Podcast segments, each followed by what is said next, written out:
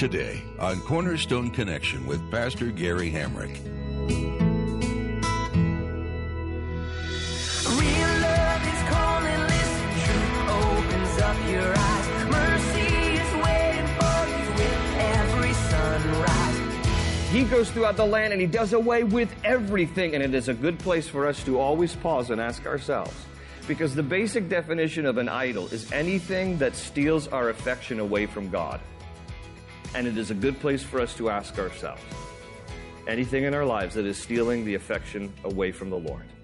And it can be something as benign as maybe just a hobby that takes so much of your time, it has stolen even away the little bit of time you would have otherwise had to be with the Lord. This is Cornerstone Connection, the radio ministry of Pastor Gary Hamrick of Cornerstone Chapel in Leesburg, Virginia. Pastor Gary is teaching through Second Chronicles. What takes up most of your time and energy? Your greatest passion is usually the thing that consumes your thoughts and wallet the most. This very same thing has the danger of becoming your idol. In today's teaching, Pastor Gary goes through the life of King Asa, with all that he did well and not so well. One thing he did well was to purge the land of its idols. Although they were worshiping profane statues, the Old Testament is still very relevant to us today. Our idols may be packaged differently, but they're just as repulsive to God. At the close of Pastor Gary's message today, I'll be sharing with you how you can get a copy of today's broadcast of Cornerstone Connection. Subscribe to the podcast or get in touch with us. But for now, let's join Pastor Gary for part one of today's message titled The Sin of Self Reliance.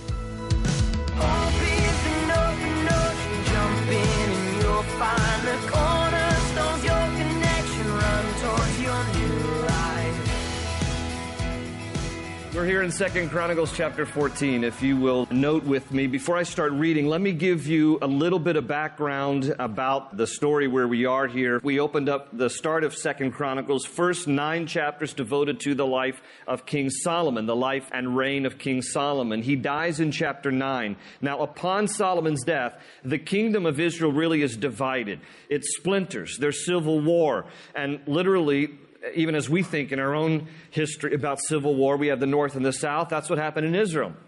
When war ensued and there was division and civil war, the northern part of the territory kept the larger name Israel. The southern part of the territory kept the name Judah after primarily the tribe of Judah. The northern kingdom was much larger, population much greater, southern kingdom smaller. But now each, the north and the south, have their own king and their own capital city. The king to the north after Solomon's death is a guy by the name of Jeroboam. The king to the south in Judah is Solomon's son Rehoboam. Now, Chronicles follows the southern kings, follows the southern kingdom of Judah. And so, following Rehoboam's death is his son Abijah who takes the throne. And then, following Abijah's death is his son Asa who takes the throne. And Asa is going to be the main study for today his life and his reign. We find it primarily here between chapters 14, 15, and 16. He is listed among the good kings of Judah relatively speaking. He's pretty good. He's listed among the good kings. He's got one major flaw we see at the end of his life that mars his testimony, but otherwise, he's listed among the good kings. He reigns for 41 years, third longest reign of any of the kings of Israel or Judah. There were 19 kings in the north, 19 kings in the south. So he has the third longest reign of any of them. And he did a lot of good for Judah and the southern kingdom. And he loved the Lord but there was one area that he was weak in, and there was one area that ended up spoiling his reign. And we'll talk about that towards the end, but first I'd rather just focus for the time being in examining the things that he did right. And when we come here to chapter 14, I want you to notice with me verses 2 to 6 that express some of the good things that he did. Chapter 14, verse 2, let me read. Asa did what was good and right in the eyes of the Lord his God he removed the foreign altars and the high places, smashed the sacred stones, and cut down the Asherah poles. He commanded Judah to seek the Lord, the God of their fathers, and to obey his laws and commands. He removed the high places and incense altars in every town in Judah. and the kingdom was at peace under him. He built up the fortified cities of Judah since the land was at peace. No one was at war with him during those years. Notice this, for the Lord gave him rest. The Lord gave him rest. In other words, peace from all his enemies. You can write down in the margin of your Bible Proverbs 16, verse 7. Proverbs 16, verse 7 says, When a man's ways are pleasing to the Lord, he makes even his enemies live at peace with him. That's what was happening here. Asa was living a life that was pleasing to the Lord, and so God gave him peace from all his enemies. The Lord was with him, and he gave him rest. And that applied to the entire kingdom of Judah as well. Notice with me again that that closing verse, verse 6, says that God gave him rest, that the land of Judah had rest. And that was due in large part to the godly leadership of Asa. If you'll notice again at the beginning of what we read, verse 2 says that Asa did what was right in the eyes of the Lord. And then the section we read explains to us a few of the things that he did right. And so I'm going to share three things that primarily describe what Asa did right in his reign as king of Judah. The first thing that we see that he did here was he removed all the influences of idolatry. Look at verse 3 again. And the language here, the verbs are pretty strong because it says he removed the foreign altars in the high places, smashed the sacred stones, and cut down the Asherah poles. Now, all these things had to do with idolatry. The foreign altars, high places, sacred stones, Asherah poles, all of that was idolatry. Now, the reason why there was idolatry in the land, quite honestly, is because his father Abijah and his father before him Rehoboam and his father before him Solomon had allowed it. It began with Solomon. Under the influence of his pagan wives, they brought their foreign worship and their pagan worship into the nation of Israel. Solomon allowed it, and it just continued to be transferred from generation to generation, where these objects and these idols and false worship was allowed within the land of Israel until Asa. And when Asa comes along, he's like, I'm doing away with all this stuff. This is not right. So he smashes the foreign altars on the high places. The high places were any high point where people thought they would be closer to these false gods. And then the people built these altars to these false gods where they sacrificed and worshiped these false gods. Asa comes along and he removes them. Then it says he smashed the sacred stones. Sacred stones were basically memorial stones to these false gods that peppered the landscape unto these pagan gods. He got rid of those, smashed those. And finally, it says he cut down the Asherah poles. Now, Asherah was the female goddess of fertility that the Sidonians worshiped, the Phoenicians worshiped, the Philistines worshiped, even the ancient people of Iraq. They called her Ishtar. Her name by the Canaanites was Ashtoreth. Uh, here she's known also as Asherah, same female goddess of fertility. And in the worship of Asherah, because she's the goddess of fertility, they would make these poles. Now, when you study and you do a little research, most Bible scholars agree that Asherah poles were repulsive, basically phallic symbols. They would carve male genitalia in the worship of Asherah, and they would then post these repulsive idols in the worship of this false goddess. And the Bible tells us here that one person in particular that Asa had to address because she made an Asherah pole for herself was his grandma. Asa's grandma was a dirty old lady, made an Asherah pole. And he went over the hill and through the woods to grandmother's house and he said, Granny, you ain't gonna be having this in your house under my watch now as the king. Go to chapter 15. I'm not making this up. Look at this. You gotta see this. This is terrible. But it's right here, chapter 15 and verse 16. King Asa also deposed his grandmother Maacah from her position as queen mother because she had made a repulsive Asherah pole. Asa cut the pole down, broke it up, and burned it in the Kidron Valley. Can you imagine this? Granny was into pornography. I mean, it's the ancient equivalent. That's exactly what it was. And he goes in there and he's like, You're not going to have this anymore, Grandma. Asa decided no more representation of idolatry in the land, and he goes throughout the land and he does away with everything. And it is a good place for us to always pause and ask ourselves Because the basic definition of an idol is anything that steals our affection away from God. And it is a good place for us to ask ourselves anything in our lives that is stealing the affection away from the Lord. And it can be something as benign as maybe just a hobby that takes so much of your time, it has stolen even away the little bit of time you would have otherwise had to be with the Lord. It could be something as benign as that. It could be something as sexually tempting, something immoral that steals your virtue.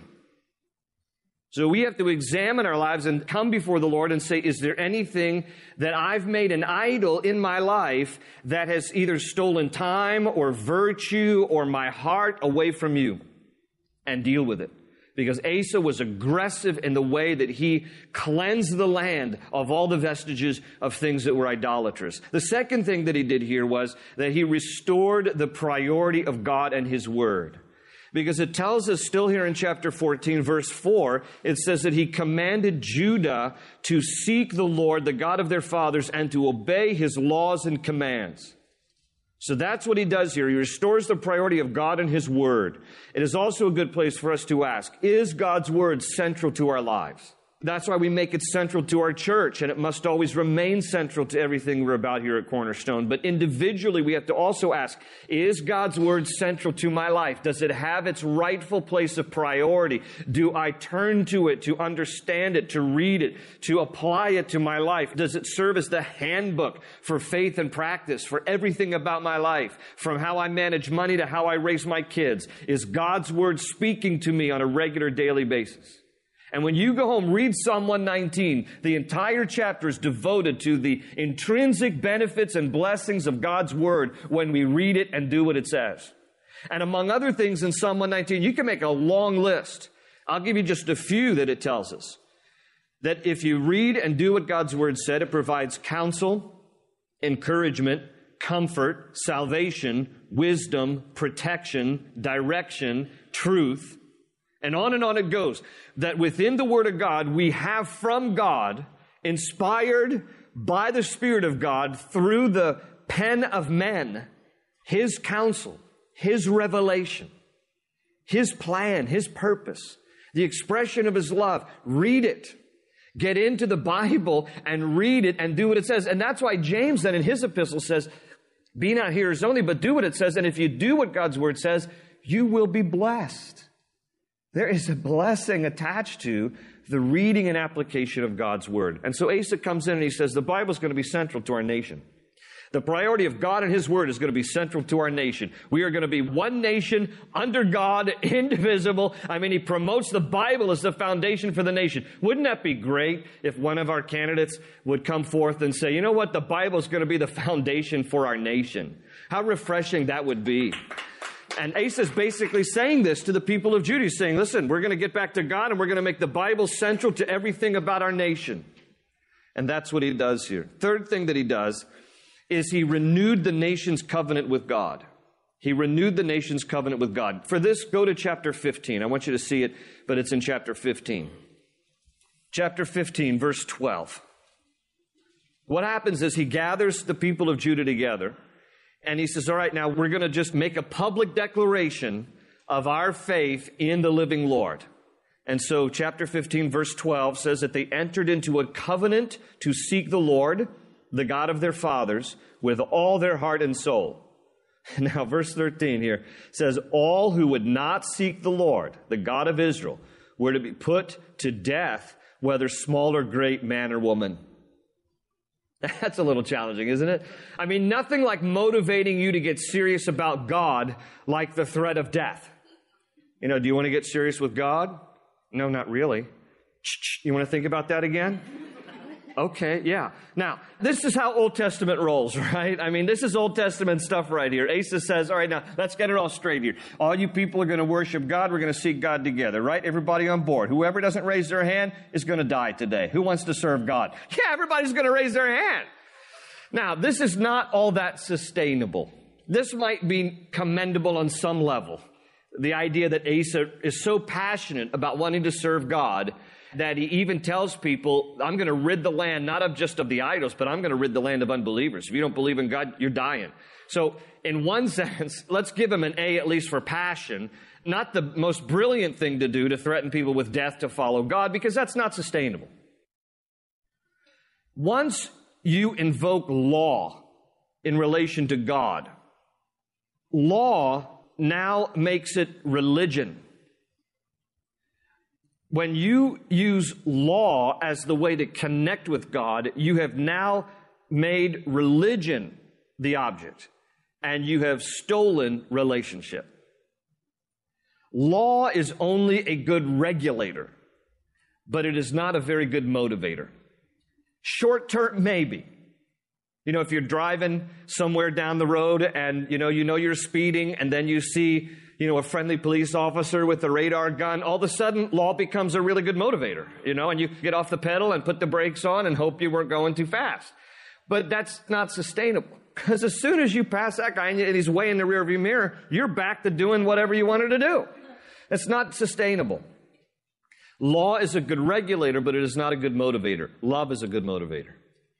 Love is a good motivator. Because the relationship with God that is based on love, not just simply on law, now is one that is sustainable. Because you are more motivated to follow after the Lord, knowing that He first loved you, and in response, you love Him. So, love is a good motivator. Law is simply a good regulator. And how unmotivating would it be for you to follow God if John 3:16 had said, "For God was so legally obligated to the world that he gave his only begotten son that whosoever believeth in him should not perish but have everlasting life." That's not very motivating. But because it says for God so loved the world that he gave his only begotten son. And then we begin to realize it was the love of God that motivated him on my behalf to send his son Jesus to die on a cross for me. Now that changes the whole approach. Now it's not this legal binding obligation. It is a motivated relationship on the basis of love. God first loved, God so loved. And by the way, God is the initiator and God is the pursuer. That's why the Bible speaks about the relationship of God to Israel and the relationship of Jesus to the church like a groom to a bride. Because the man is to be the initiator, the man is to be the pursuer, the groom is the one that pursues and initiates. God is the one who pursues. Jesus is the one who has initiated and pursued us with his love so that then we respond to his love. Now that's sustainable because now it is based on love. So what Asa is doing here is commendable only in the sense of his passion, but it is not sustainable. You can only short term force people with a threat of death to follow God. But if their heart is not connected, they won't in the end be a long term follower of the Lord. So, this is what he does, though, you know, and the end of this section in chapter 15 verses 14 and 15, they do respond. It says, verse 14, that they took an oath to the Lord with loud acclamation, with shouting and with trumpets and horns. All Judah rejoiced about the oath because they had sworn it wholeheartedly. They sought God eagerly, and he was found by them. And then it says, So the Lord gave them rest on every side. There you have that same phrase repeated that we read earlier in chapter 14, verse 6, where God gave them rest. Here you have it again. God gave them rest on every side. They were at peace from their enemies, they were at peace as a nation. And the reason that they were at peace and God gave them rest was because Asa did what was right in the eyes of the Lord. And here's what he learned, and here's what he taught the people you need to rely on God. You need to rely on the Lord. Asa learned at a very young age to rely on God. I'm going to take you to a story back in chapter 13 when he was a young man and he observed his father relying on God. Go back to chapter 13, and I apologize because we're going to be flipping around looking at different passages, but I need you to understand the whole story here. And back in chapter 13, this shaped young Asa's mind. Now, his father Abijah, again, was not listed as one of the good kings, but it doesn't mean that everything Abijah did was bad. There were some things that he did that was good, but overall, he was not listed among the good kings. And one of the good things that Abijah did, the father of Asa, was in a time of war, he sought the Lord and he relied on God. In chapter 13, here's the story, starting at verse 13. Now, Jeroboam, had sent troops around to the rear so that while he was in front of Judah, the ambush was behind them. Now, here's what we're reading Jeroboam, the king to the north, is coming to attack the king of the south. And the king of the south is Abijah, the father of Asa. And so here comes war, and Jeroboam is hemming him in and surrounding him, ambushing him. Verse 14 Judah turned and saw that they were being attacked at both front and rear. Then they cried out to the Lord. That's key. Then they cried out to the Lord. The priests blew their trumpets, and the men of Judah raised the battle cry. At the sound of their battle cry, God routed Jeroboam and all Israel before Abijah and Judah. The Israelites fled before Judah, and God delivered them into their hands. Abijah and his men inflicted heavy losses on them, so that there were 500,000 casualties among Israel's able men. The men of Israel were subdued on that occasion, and the men of Judah were victorious. Notice, here's why. Because they relied, circle that word, they relied on the Lord, the God of their fathers. Your attention for a moment. What happens is the northern king comes down to attack the southern king, Abijah, the father of Asa. The Bible tells us what I didn't read is that Abijah and Judah, because they're smaller, are way outnumbered, two to one. The northern kingdom comes with 800,000 soldiers. 500,000 of them will be dead before the end of the battle. Abijah comes with 400,000 soldiers, half of what the northern kingdom presents. But the big difference is that Abijah sought the Lord. The northern kingdom of Israel never had a single good king. They were always corrupt and evil before the Lord, and that's why they suffered loss and defeat here. Abijah, though overall not a very good king, did something right and honorable. He sought the Lord, he cried out to the Lord, and how many of you understand that when the odds are against you, it doesn't really matter as long as God is with you? And God was with him. In fact, a lot of times God loves for the odds to be stacked against us so that then he can display his glory and his power and his majesty in our lives. When you feel like a situation is outnumbered and you feel like this is overwhelming and this is a no win thing, get ready because that's when God is most glorified. If everything were hitting on every cylinder and everything was perfect and wonderful and you had no real need of God because life is just wonderful, then how is he ever going to display himself and the glory of his presence in your life? If not but for when there are times when you feel completely outnumbered.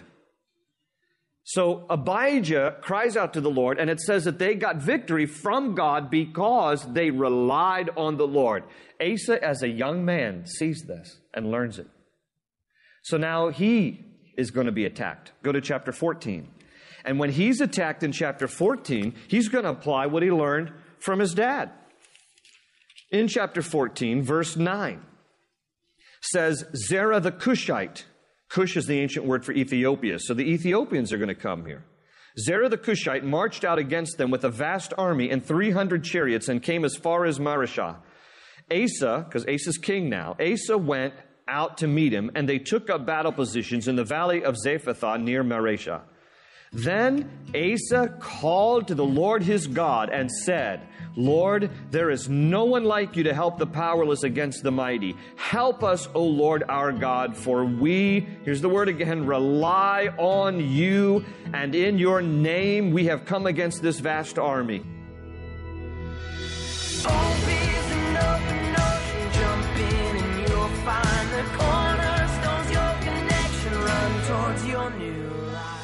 The book of Second Chronicles takes us through more of the history of the nation of Israel, sharing the trials and triumphs and the faithfulness of God. Pastor Gary is taking us through this Old Testament book here on Cornerstone Connection, and we pray you've been encouraged by the message you heard today. If you live in or are visiting the Leesburg area, we'd love to have you come join us for one of our weekend services. Our group of believers gathers each week on Sundays and Wednesdays to get to know each other, study God's Word, and spend time worshiping Him for all He's done. Service times and directions can be found on our website, cornerstoneconnection.cc. While you're there, be sure to check out more about the church and the activities we have for all ages. You can also access our archive of previous messages under the Teaching tab. Did you know you can also take the biblically sound messages of Cornerstone Connection with you on the go? Just download our mobile app to your smartphone for access to each teaching as it's made available. Find out more at cornerstoneconnection.cc. That's all we have time for today. Pastor Gary has much more to share with us as he continues digging into the book of Second Chronicles. So we hope you'll join us again here on Cornerstone Connection.